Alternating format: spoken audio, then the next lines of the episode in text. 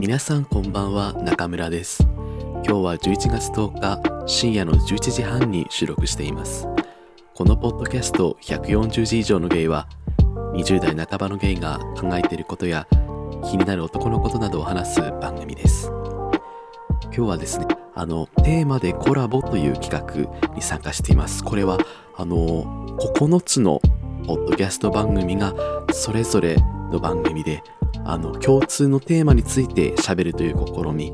ですねなんだかとっても面白そうです。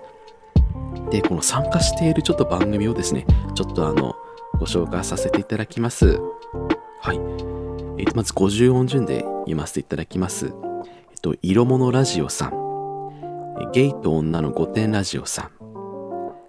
ゲイの週末は一旦お空へ帰りますさん。ゴリラ乙女の散らかしラジオさん。ジューストークさん。台湾駐在独身ゲイリーマンの独り言さん。猫の目ポリスさん。そしてワクワクラジオさん。ですね。それと私の140字以上のゲイの9つの番組があのですね、とあるテーマ、今回はですね、あの大人になってからの友達って何だろうっていうテーマであの喋ることになりました。よろしくお願いします。ありがとうございます。すごくさっきも聞いたんですけど、皆さんめちゃくちゃ面白い内容でちょっとその中に私が混じっていっていいんだろうか戦えるかどうかっていうところなんですけどちょっとなんか気合が入ってきました今頑張ろうと思いますやってやんぞってとこですねもしかしたらこう初めてこの番組を聞く人がもしかしたらいるかもしれないのでちょっとその方向けにちょっと自己紹介をさせていただきます。はい。えっと、私はあの中村と申しまして2021年今年の1月からあのポッドキャストを始めました、えっと、今26歳で、えっと、報道関係の記者の、まあ、仕事をしています。で小池百合子でございます。ちょっと今小池百合子が降臨したんですけれどもすいませんはいというところでですね、というところでまだ私26歳で、あのっていうところ、まあ、ゲゲイです。すみません、ゲイです。はい、ゲイで。はい。で、男性で好きな芸能人はですね、うーん、今パッと浮かぶのはこう野村周平さんと東出昌大さんが好きですというころで、まあ、そういう男の話はあのこれまでにもいっぱいしてきるのでよかったら過去の配信を聞いてみてください。はい。大人になってからの友達っていうことでああ今日ずっと考えてましたもうあの皆さんめちゃくちゃ面白いのでああなんか面白いこと言わなきゃなんかなんかすげえなんかちゃんとしたこと言わなきゃってちょっと今日図書館に行きましてですね図書館ですとずっとメモしてました紙にうんまあざーっと書いてってえっと大体3つぐらいの3つのテーマに分けて今日は喋ろうと思いますでそのうち一つ目が、えっ、と、中村私の、えー、友達遍歴ということですね。これまでのどういうような友達付きをしてきたかっていうことを、まあ、ちょっとさらっと、あの、振り返ります。勝手に。はい。そうですね。まあ皆さんと一緒にこの大人になってからの友達ってものをちょっと考えたいので、皆さんも一緒に考える機会にできたらなって思います。はい。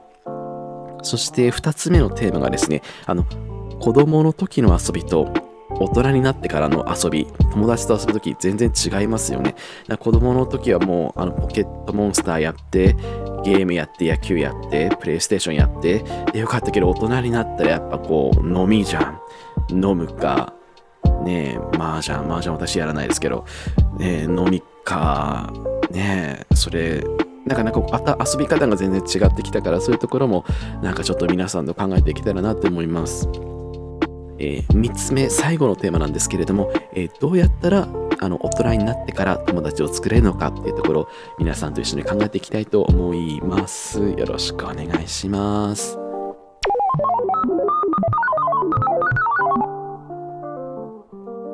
じゃあそれでまず私1つ目ですね私の友達遍歴っていうかまあ私今実際26歳なので大人になってからの友達っていうのはまあ、大人をいつから定義するかですけど、まだ会社員が5年目なので、まだ結構ほとんど今いるのは大学からの友達がほとんどなんですよね。実を言うと、今週も大学に入ってからのゲイのお友達と今週もちょっと遊びますし来月はみんなであのちょっと遊びに大学私演劇の劇団に入ってまして入ってたんですけれどもで再加入して。でその演劇関係のお友達と来月はあの遊ぶ予定です。っていうところでですね、まあ、大学時代からの付き合いが長いんですけれどもそんな私、えっ、ー、と小中学校時代はやっぱりこう近所の友達と遊ぶっていうのがやっぱりまあ皆さんそうですよね。定番ですよね。大体和志くんの家でね和志くんの家であのチョロ Q のプレイステーションのゲームとかあとポケモンとかあと結構バスうちのバスケ部のみんなはポケットモンスターのダイヤモンドパールがみんな好きだったのでみんなでそれをやってました。あので大体こうチャリで行ける距離でねチャリで行ける距離でアポなしですよ。アポなしでみんな遊ぶので、あれすごかったなって思いますね。まあそんな小中時代は、そのゲーム、ゲーム、ゲーム、あとちょっとだけ、なんか、ボール遊び、ボール遊びを やってましたね。はい。で、そこからですね、そこからなんですけれども、進学校的なところに入ったんですよ、高校は。なんか、大学でちょっと都会の方というか行きたかったのでちゃんと勉強して進学校に入ってあの大学受験しようって思って、まあ、ほぼ大学受験のみに力を入れた高校みたいに行ったんですね。そしたらもうお友達ゼロですよ。お友達ゼロでした。本当に。あのみんなあの机くっつけてお弁当食べてるんですけれどもあの私だけあの机で一人で食べてました。あかわいそうだったあの時ね。みんなワイワイワイワイ。でもなんか共通の話題がないんですよ。私やっぱりこうあの中森明菜とかあの5時に夢中とかあと BL 漫画とかが好きな高校生だったので全くそのノン系の高校生とノン系の男子高校生と共通の話題がまずないだろう。っていうもうあのみんなが AKB AKB って言ってる時私はあのボーイズラブボーイズラブって言ってたからもうあの交わらないんですよ。もうあの反対方向にお互い走っていってたので、まあ、そういう中で結構辛い高校時代過ごしましたね。いや本当にあの誇張でしょって言いますけど本当にゼロだったんですよ。悲しいですよね。だからそういう時私はネットの方にですねインターネットの方にこう逃げ道を探してですね、ニコニコ動画を見たり、あとモバゲーがあるんですけどね、これ、多分同年代の方は共感してほしいんですけれども、モバゲーとかグリーとか、ガラケーでやってたじゃないですか、皆さん。うん。そういうのやってましたね。で、それで不女子のお友達とか、いろんなゲイのお友達とかを作って、あのリアルの高校にはリアルの友達じゃないけれどもネットのガラケーの向こうには友達がいるっていう状態でしたで、なんやかんや頑張って、あの、勉強頑張ってですね、まあ、その大学に進学できましたっていうところで、大学に入ってからは結構ですね、あの、結構、あの、いろんな方と交流したり、交流っていう言い方。いろんな人と仲良くなることができたのですごい良かったなって思います。と言いつつ、あの大学に入ってから最初の方は友達がいなくて、まあ、最初の方友達いなかったんです。けど、私演劇部に入って、まあ、演劇関係の人と仲良くなってですね、うん、で、ちょっと人生の転機かなって思うのが、こう大学2年生のあたりからこう自分からこう集まりを企画できるっていうかあみんなで集まろうよ。ほら A 子ちゃんも行こうよ。B 子ちゃんも行こうよ。ほらみんなで遊ぼうよっていう客がそこで人生で初めてできるようになったんですよ。うん、そこまでネクラネクラ多いだったから、うん。だからそれができてからね、結構なんかこう人生が明るくなったっていうか、ちょっと自信が、自信を持ってるようになったというかですね、私は2014年にその大学2年生だったんですけれども、私の人生の中で2014年人生最強説っていうのがありましてですね、そこが一番はっちゃけてましたね、本当に。うん。今こんな陰鬱なポッドキャストを皆さんのお耳に向かって喋ってますけれども、あの時はね、もう本当に、とにかく日焼けしたくて、日焼けしたくて、ま、日焼けして、で、なんかちょっとギャル、ギャルオ風の服をちょっと着たり、着てみたり、みたいな。で、なんか渋谷に行って服を買ったり、みたいな。で、あと、やりまくったり、男やりまくったりとか酒飲みまくりうんっていうような酒飲み人生やらせていただいてました。はい。としかしながらですねしかしながらですよ。まあそこから大学3年生大学4年生になってちょっとまあ就活が来るわけですよ。私マスコミ関係の就活をしてて結構辛かったんですよ。マスコミの就活ってなかなかうまくいくもんじゃないと私は思ってたのでそれでですねなかなかちょっとこう人と会うのが億劫になっちゃう時期とかとかがあって結構こう距離を取るようになってしまったんですね。そこから、まあ、人生がここからちょっとずつ暗くなっちゃうんですけれども。うん。そこでまあそのまあ就職しました。でそうなると大学が私仙台だったんですけれどもあの結構みんなあちこち本当に全国転勤の子もいたりあと東京に行く子もいたり仙台に行く子もいたりっていうことで結構点でバラバラだったのでああなんか大学で仲良かったのにでちょっと距離とか離れたり時間がこう合わなくなったりすると結構一気にあのあんまり会う機会ってなくなっちゃうんですよね。ここが問題今回のポイントなんですけれども。やっぱり時間が合わないとか休みが合わない土日休みちゃんと平日休みだとかね。うん。そういったところで結構つなぎ止めてくれてるのが Twitter であったり Facebook であったり LINE であったりっていうあれがなかったら本当に私もうダメになってますね。もうね。うん。っていうところでまあちょっと喋らもうちょっと喋っていいですかねっていうところで大学のお友達がちょっとずつこうあんまりこう連絡取れなくなっていってですねちょっとこれ暗い話になるんですけど結構私大学、えー、社会人になってその報道関係の仕事をして1年2年ぐらいはすごくすごく心がしんどい時期があってですねあの本当に怒られて仕事も覚えられなくてあのいつも孤独で。でもそれを誰かに言える人もいなかったので結構階段で仕事終わった後階段で泣いたりしてました一人で。悲しいねって。うん。泣いてましたね。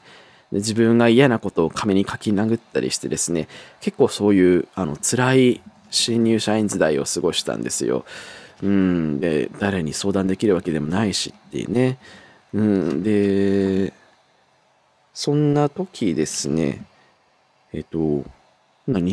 まあ、入社3年目ぐらいの時にですね、まあ、そのかつて演劇を一緒にやってた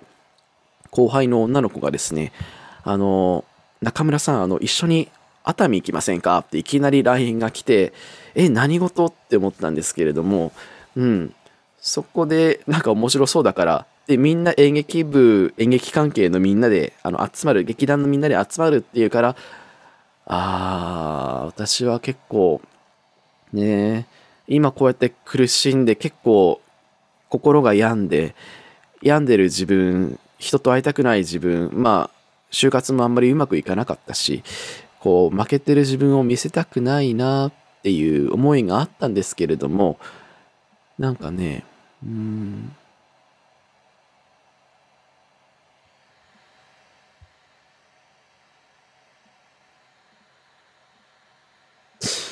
うん、なんかちょっと、なんか結構感極まってきちゃってますけれども、そこで、あの、なんかそういう昔のお友達から昔のお友達から多分声をかけてもらえなかったらもううんもうちょっと人生が嫌になってたかもしれない昔みたいにあのまあ大学の時みたいにあの、声をかけてね、くれ、自分に声をかけてくれるっていうのがすごい嬉しくて。うーん。まさかちょっとこんなに、これ一発撮りで撮ってるのであれなんですけど、ちょっとこう、思い出すとちょっと涙が出てきてしまいますね。はい、ということでですね、ちょっと撮り直しましたけども、なんかもうちょっとテンション上げて面白話でいこうと思ったんですけどですね、やっぱりこう、うん、すごく嬉しかったなというかですね、あの、そういうふうに昔の友達が声かけてくれて一緒に遊んだっていうのがすごく私の人生にとってのあの大きな転換点というかそこからこう就活がうまくいかなくて人と会わないようにしてきたけれどもそこでこう会ってじゃあ私もさらけ出してみんなと話して向き合っていこうっていうのがですね思えるようになりました。だから自分ももし、うん、なんかね自分の誘いがもしかしたら誰かを嬉しくするかもしれないしっていうとこだから自分もそういう存在になりたいなって思います。うん、友達も恋人もお金では買えないものですからね。大事にしていきたいなって思います。もうちょっと一新しますね。ちょ、ちょっと雰囲気を一新しますね。はい、一新します。はい、ここで2つ目のテーマですね。2つ目のテーマ、いきなり、いきなりテーマ、はい、2つ目のテーマなんですけれども、えーと、子供の時と大人の時でこの遊び方の違いっていうどういう風に違うんだろう？その友達との遊び方ね違うよねって話なんですけれども早速も私考えたいんですよね。うん、いや別に大人になっても寝る寝る寝るねやったってよくない？みたいなね。うん、まあ子供ガキだって言ったってこうねなんか喫茶店でおしゃべりしたってよくない？みたいな。まああるんですけれども自分が何やってたかなって言ったら子供の時はやっぱりそのさっき言ったポケモンとかプレステとかドラゴンボールとかやってあとサッカーとか野球近くの公園でやったり鬼ごっことかね。あとはですねあの私田舎町に住んでたんですよ。岩手県の田舎の方に住んでてまず遊ぶとこが全くないんですよ。まあこれも ちょっと話せば長くなるんですけれども遊ぶところがなさすぎてみんなファミリーレストランにたまり始めてそこであのみんな暴れちゃってファミリーレストラン出入り禁止になっちゃったりあと遊ぶとこゲームセンターもちょっと禁止になっちゃったりしてなんか、うん、ふざけるから。だからもうあの行くところが100円ショップしかない ちょっとこれ悲しい悲しいいやうちの近くにあるの100円ショップかそのね、スーパーかしかないねえんだよっていうところですね。なんかもう本当に遊ぶところなくて東京のね、キラキラしたあのボーイたちが羨ましいなっていつも思ってました。うん。えー、ところですね、まあそういう子供、まあ結構ね、そのお金をかけずに遊べる感じですよね、子供っていいですよね。一方私大人になってからどういう遊びになったかなっていうと私ほぼ私んちのお母さんみたいな感じで、ほぼね、喫茶店でおしゃべりするのが一番好きです、私は。あ、なんか、結局なんか、うん、おしゃべりしてる時間が一番好きですね。うん。あとはまあ、普通に飲み行くぞってなって、まあ普通に友達とは飲みに行ってご飯食べてっていうのがなんか一般的な遊び方になってますよね。うん。なんだろうな。私一番好きなのが、あの、友達と何人かのグループで旅行に行くのが一番好きなんですよ。うん。めちゃくちゃ楽しい。なんかいろんな発見があったり、なんかみんなであちこち見ながらわーわー言うのめちゃくちゃ楽しいじゃないですか。もうあれ永遠にやってたい。毎月やりたい。うん。毎月友達とみんなで旅行行きたいって思います。うん。で、うちの職場ちょっとおかしくてですね、なんか ま、おかしいというか、ちょっと酒飲みが多くてですね、前、これ、あと誇張とかじゃなくて、普通に夕方の5時から朝5時まで飲んだこともあったりして、でそれちょっと、あの、夜型の人が多い、ちょっと酒きつい会社なんですけれども、ある時、ちょっとみんなで、あの、ラウンド1のスポッチャ行こうぜってなったんですよ、スポッチャ。あの、スポーツできるあの施設ですね。深夜の12時に行きましたね。ちょっとこいつら気狂って こいつら気狂ってんじゃねえの？みたいなふうにちょっとまあ思いましたけれども、まあ行くかってなってですね。まあ大体行ったのが20代、30代の人たちですよ。まあ若手社員といわゆる言いますかね。行って、うん。そしたらもうみんな、大はしゃぎ、大はしゃぎで、いつもね、なんか結構厳しい30代の若パパがなんかね私と一緒にあれはなんだかローラースケートを一緒に若パパとやったんですけど若パパがちょっとはしゃぎ始めて私のことをこう転ばせようとしてくるってなんやねんってお前お前どうしたってちょっと言おうと思ったんですけどうんそれくらいはしゃいでたりあとみんなにバスケやったりですね、しました。卓球やったり、バスケやったりしました。何だったんだろう、あれ。でも楽しかったですね。うん。何の話？うん、何の話になっちゃったんですかね。ちょっと今回緊張してます、正直。あの、こんなに面白い9つ、8つ、私以外に8つの番組、皆さん面白いからちょっと緊張してますけれども、何話したらいいかわかんないんですけれども。うん。まあ、もしこのポッドキャスト聞いた方で子供の時こんな遊びしてたよとか、ね、大人になってからこういう遊びしてるよとか、皆さんどういうことで遊んでますかっていうのをぜひね、教えてほしいなって思います。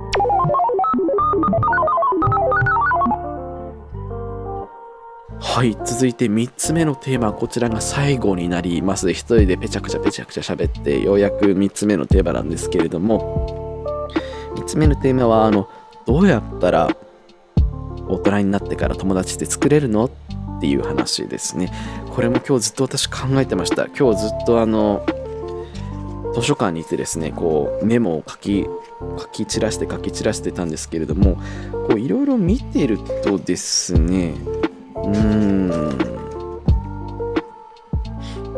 まず私の体験談から言うと、その大学2年生の時に、こう、自分からこう企画とか自分から集まりを企画できるようになってから結構こう友達がちょっと増えたかなっていう気がするのでまずは自分から動いてみんなで集まろうとかみんなでなんか興味関心がある人でちょっと集まってなんか遊ばない？なんかまあご飯でもいいしお茶でもいいしお酒でもいいしみんなで集まろうっていうこう自分で企画する姿勢がちょっと必要になってくるのかなって思いました。うん。ですね、私結構その、うん、このポッドキャスト始めたのも、実は結構こう、仲いい人も、このポッドキャスト始めたのも、なんか、私が知らない、なんか同じ興味関心を持ってる人と、なんか仲良くなるツールにもなったらいいなって思って、このポッドキャスト始めたので、なんか、私と仲良くなりたい人いたら、ぜひ友達になってください。はい。うん。私がよくやるのはこうなんかこのこの A, A ちゃんと B ちゃんなんかこう仲良くなれそうだなってちょっと思ったら私結構くっつけたりしますね。あなんか2人仲良くなれそうだよって結構やりますね。なんかうん。なんでそっちの方がなんか楽しいかな。楽しい。ちょっとこういうやつ嫌ですかね。いいかもしれないけど。うん。それでなんかみんながみんなで盛り上がれたらいいなって思うので、うん、そういうことやりますね。あとね、一番最後に大事なポイント、私からちょっと、友達がいなかった私から言いますとですね、あの、いろんなことに幅広く興味を持つことが私大事だと思うんですよね。なんかこう、高校生とか、その大学生の頃って全然興味ない人との会話全く続かねえこのこの時間虚無っていう感じなんですけれどもうん。それはちょっともったいなかったなって思いますね。今振り返ると、さっき高校生の時でも話したんですけれども、確かにあの、ノン系の高校生と全く仲良くなれたい、こう興味関心が合わないっていうけれども、なんか自分の視野を広げていろんなことを知ろうとしたらいいんじゃないかなって思いますね。っていうのは私結構私報道関係の記者でインタビューとか取材するんですけれどもそれでやっぱりこうなんか自分で言うのもあれですけどちょっとずつ人といろんなことに興味持っていろんな人と喋るようになったことでなんかいろんな人と仲良くなれるようになったなって思います。本当に取材対象って幅広いので小学生とかスポーツ少年とかからあとはその校長先生を退職したおじいちゃんとか取材しますしあと美容師のおばちゃんとかあと政治関係の議員さんとかにも聞きます社長にも聞きますし、ね、あと産直のおばさんとかにもまあ話聞きますし結構本当に 幅広い人と話すようになってなんかいろんなことに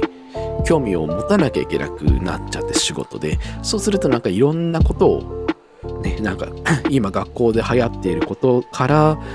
あのなんか産直で何が売ってるとかあとはこの政治経済ね、このこの自治体の財政調整費が全然足りてないですよとか税収が足りてないですよとか結構こういろんなあと若パパのチンポの話とかねそういうこといろんなことに興味を持つことでその分だけなんかいろんな人と仲良くなりやすいのかなって思うのでそれは結構大事かな。特に大人になってからは大事だなって思います。はいということで今日は大人になってからの友達というテーマであの話してきました。聞いていただいてありがとうございました。というところですね。このポッドキャスト140字以上のゲイでは皆さんからのお便りやあのお悩み相談を募集しています。あと今日言った通り皆さんが子供の時にやってた遊びとかあの人になってからこういう遊びをするようになったとかそういう遊びの話友達との遊びの話もよかったら教えてください。宛先はですねこのポッドキャストの中の概要欄のリンクにですね、あの Google フォームのリンクがありますので、そこでもいいですし、私、あの140以上のゲイという同じ名前であのブログを、あのライブドアブログをやっておりますので、そこの中にですね、記事がありまして、あの随時更新、えっ、ー、と、これまでのあの配信会配信会のまとめの記事がありますので、そこにもいろいろリンクとか貼っておりますので、そこからぜひあの送ってみてください。はい。ぜひぜひお願いします。皆さんからのお便りとか感想とか反響ですごくあの支えられてるので、ありがとうございます。楽しみです。これからみんな他の番組の皆さんはどういうことを喋るんだろうっていうのがすごく気になります。楽しみです。で、皆さんとね、他の番組の皆さんとも仲良くなって友達になれたらいいなって思うので、ちょっと友達の輪をね、広げていきたいなーってってね、思いますね。うん。友達も恋人もお金じゃ買えないし、なかなか気の合う人と偶然知り合えるってすごく、私はすごい確率だなっていうか、すごい珍しいことだなって思うので、そういう出会いをま、大切にしていきたい、まあ、セミナーみたいになってますけど、まあ、少しセミナーかなみたいな感じですけど、でもそういう出会いは大事にしていきたいですし、私これからもあのいろんな友達を大事にしていきたいなと思うので、これからもあの仲良くしてください。お友達の皆さんお願いします。ポッドキャストのゲストで出てきてくださった方もあの仲良くしてください。これからもお願いします。ということで、今日はこちらで終わりにしようと思います。えっ、ー、と、喋りまくって、今11月11日の、えー、夜0時になりました。はい。ということで、今後もよろしくお願いします。おやすみなさい。